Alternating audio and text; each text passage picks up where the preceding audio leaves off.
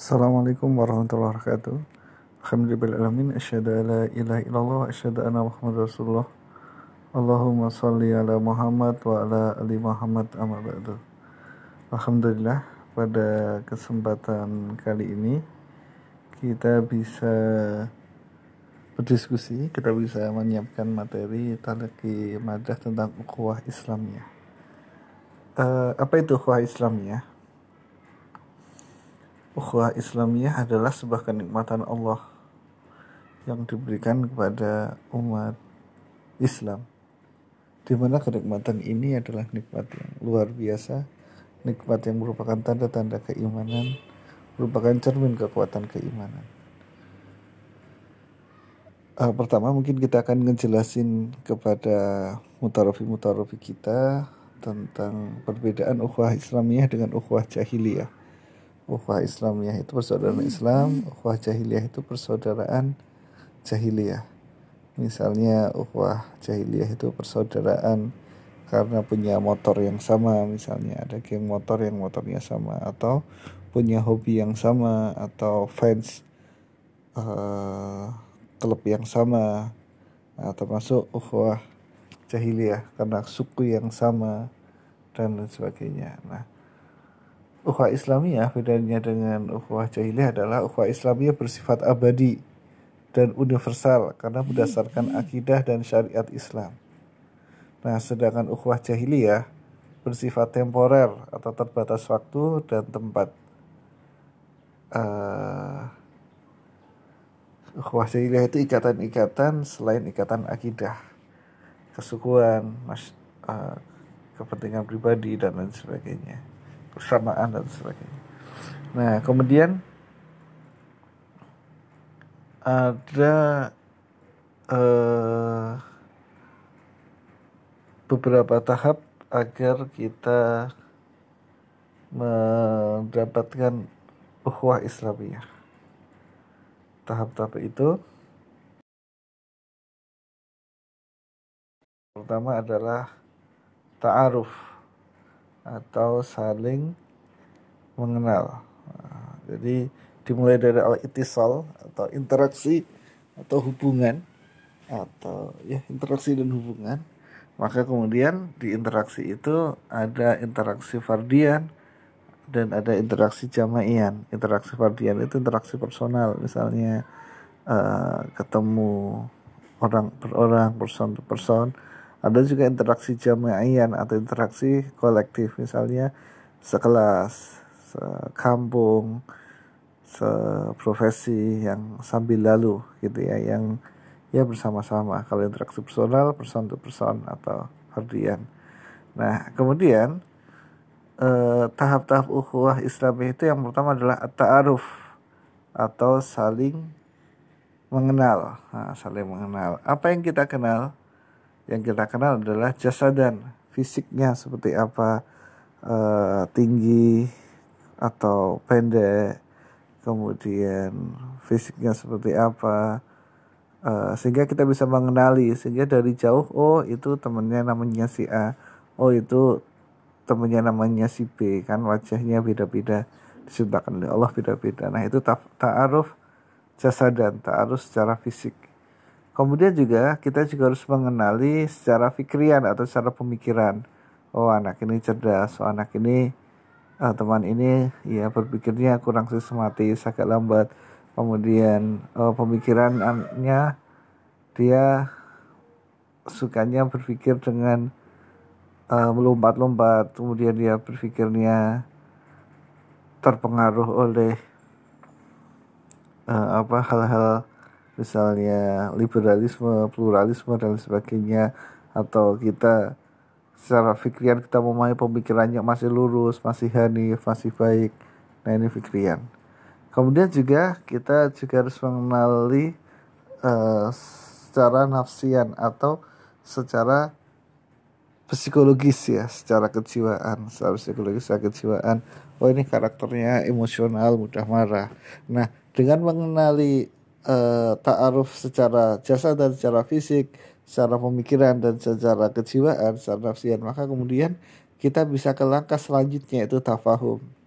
Nah, kalau kita ingin memahami, maka kita harus mengenali dulu, kita harus ta'aruf dulu secara fisiknya, secara pemikirannya, secara psikologisnya, karakternya, emosionalnya seperti apa, sehingga kita bisa memahami uh, tafahum gitu ya. Kita bisa memahami di langkah ukhuwah Islamnya yang kedua yaitu tafahum. Nah, ketika kita sudah bisa tafahum, saling memahami, nah ini kunci ukhuwah Islamnya adalah ada di tafahum. Karena buah-buah uh, ukhuwah Islamiyah mulai tampak ketika kita sudah mulai saling memahami atau tafahum memahami kondisi psikologisnya, kondisi intelektual pemikirannya, kondisi fisiknya kita bisa saling memahami. Nah, apa saja uh, buah dari tafahum itu? Pertama adalah takliful kulub atau ada ikatan hati. Uh, jadi ketika seorang itu dipahami, maka dia akan lebih suka, lebih sayang dan ada ikatan hati di situ. Kemudian juga ketika kita bisa memahami juga maka kemudian ada takliful afkar atau ikatan pemikiran, ikatan fikroh. Kenapa? Karena kita tahu psikologis dan cara berpikirnya. Kita paham sehingga kita ada ikatan pemikiran. Oh iya gini, oh iya seperti itu ada ikatan-ikatannya.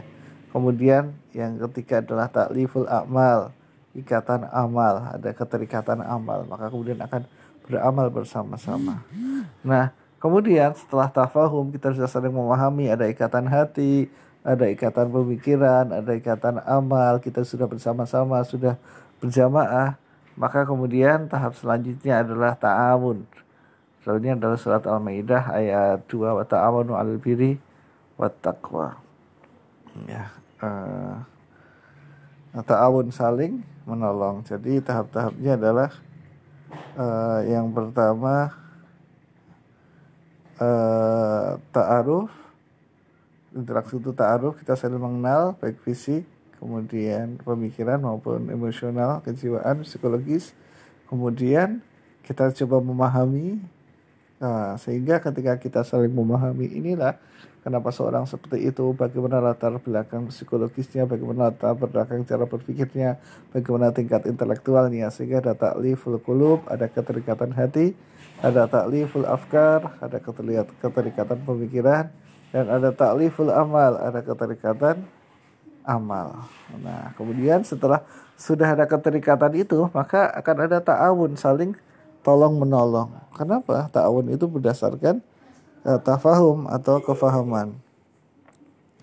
Nah, ta'awun itu bentuknya sama seperti taklif tafahum tadi, yaitu ta'awun kolbi, menolong dalam bentuk hati.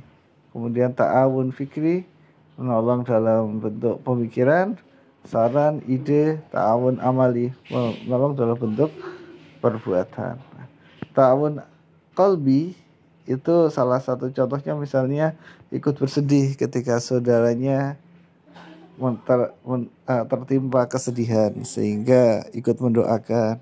Kemudian ikut berbahagia ketika saudaranya mendapatkan kebahagiaan. Itu ta'awun kolbi sedangkan ta'awun fikri itu ikut memikirkan apabila saudaranya tertimpa masalah kemudian akhirnya sharing sharing ide kemudian sharing gagasan, ngasih nasihat, itu ta'awun fikri. Dan kemudian ta'awun amali itu adalah ya saling tolong menolong dalam bentuk amal nyata. Jadi dibantu, ditolong, misalnya butuh beras ya dikasih beras, itu uh, uang ya dikasih uang, itu ta'awun amali atau ta'awun perbuatan.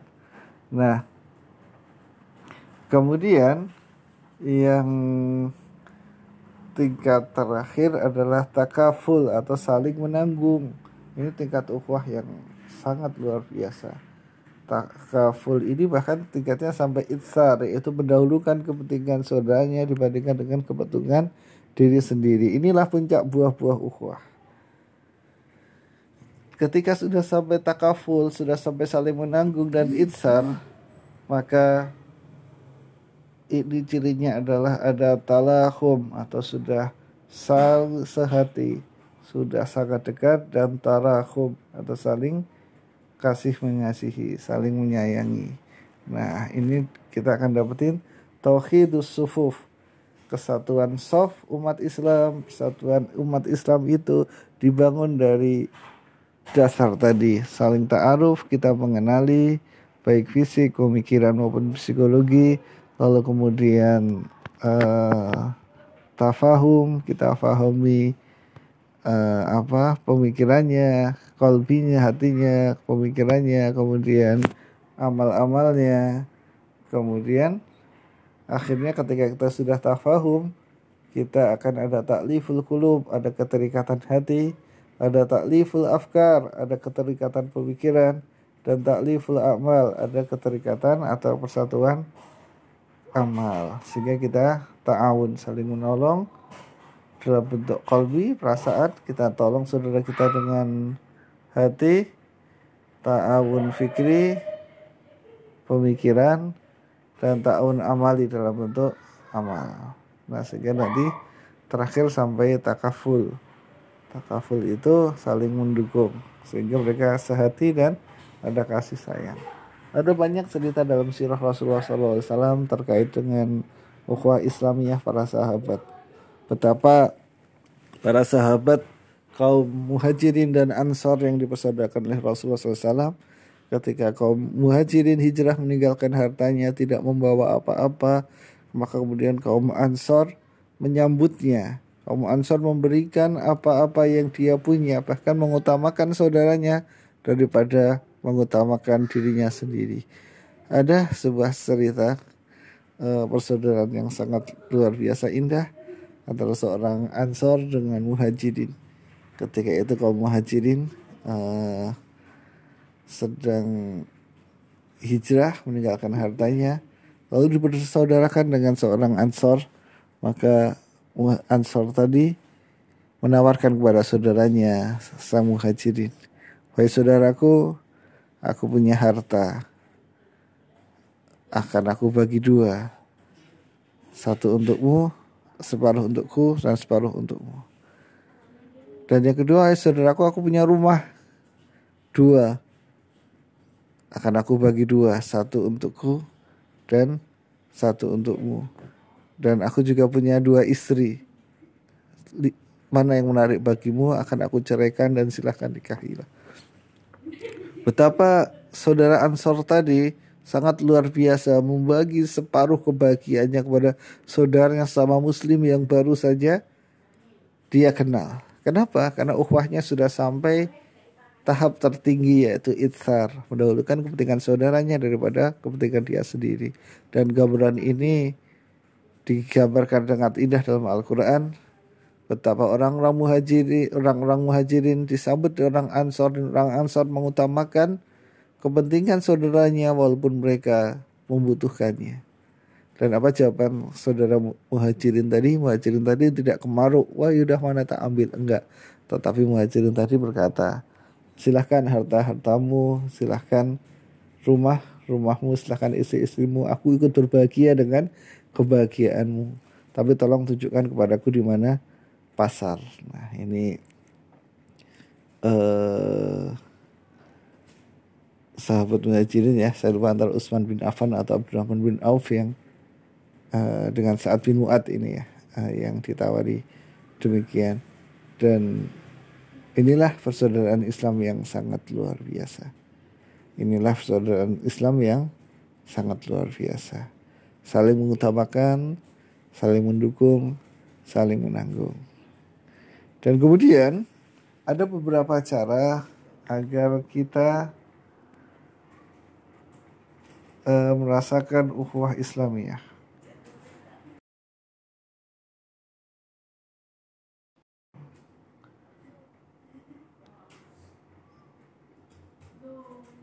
Yang pertama, ada hal yang menguatkan ukhuwah Islamiyah. Yang pertama adalah memberitahukan kecintaan kepada yang kita cintai. Jadi uh, hadis Rasulullah SAW ketika ada seorang sahabat Rasulullah ini ikhwan sama ikhwan ya uh, ya Rasulullah aku mencintai saudaraku. Kemudian Rasulullah berkata uh, apakah kau sudah memberitahukannya? Kemudian dia mengatakan belum ya Rasulullah. Maka Rasulullah menyuruh beritahukanlah. Semoga Allah mencintaimu karena engkau mencintai saudaramu karena Allah. Maka kemudian sahabat Rasul tadi memberitakan kepada sahabatnya, Wahai fulan, aku mencintaimu karena Allah. Semoga Allah mencintaimu karena aku mencintai. Semoga Allah mencintai kita karena aku mencintaimu karena Allah. Jadi ukhuwah Islamiyah dengan diberitahukan ini adalah sebuah sunnah yang mana akan mendatangkan kecintaan dari Allah Subhanahu wa taala. Kemudian yang kedua yang menguatkan ukhuwah Islamiyah adalah memohon didoakan bila berpisah. Karena doa itu adalah sebuah hadiah yang terbesar yang diberikan seorang muslim kepada saudaranya hadiah yang sangat luar biasa, hadiah yang penuh ketulusan dengan doa-doa yang terbaik yang dipanjatkan oleh saudaranya. Kenapa? Karena ketika seorang itu mendoakan saudaranya, maka malaikat mengamininya dan mendoakan demikian juga denganmu.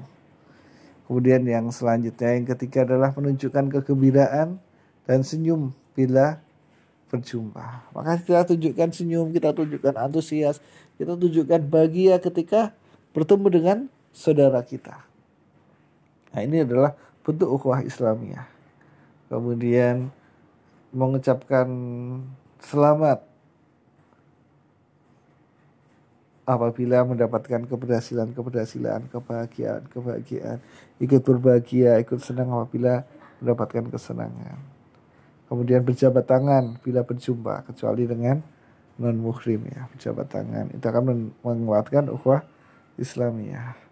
Kemudian memberikan hadiah pada waktu-waktu tertentu. Nah, kita biasakan beri hadiah pada waktu-waktu tertentu. Nah, kemudian sering bersilaturahim gitu ya, sering mengunjungi, sering uh, mengunjungi saudara. Nah kalau waktu kayak gini ya telepon. Kemudian memperhatikan saudaranya dan membantu keperluannya.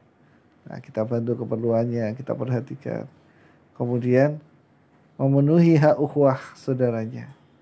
Nah, ketika kita penuhi hak ukhuwah saudaranya, maka inilah salah satu cara meningkatkan ukhuwah Islamiyah. Apa saja hak ukhuwah? Ketika salam dijawab, ketika sakit dijenguk, ketika maaf, ketika mengundang didatangi.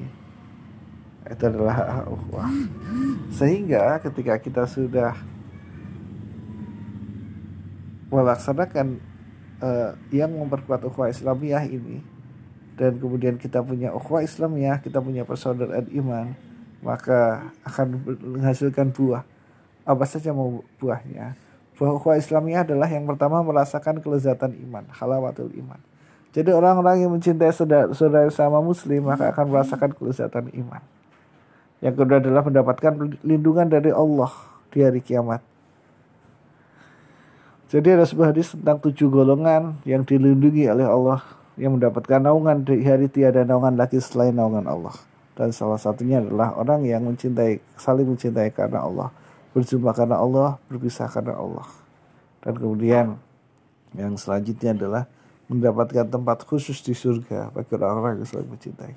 Betapa indahnya ukhuwah Islamiyah ini. Kita akan merasakan ke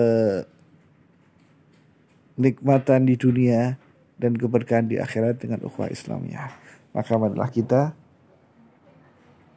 amalkan pelajaran materi ukhuwah Islamiyah ini. Aku lu kali ada wassalamualaikum warahmatullahi wabarakatuh.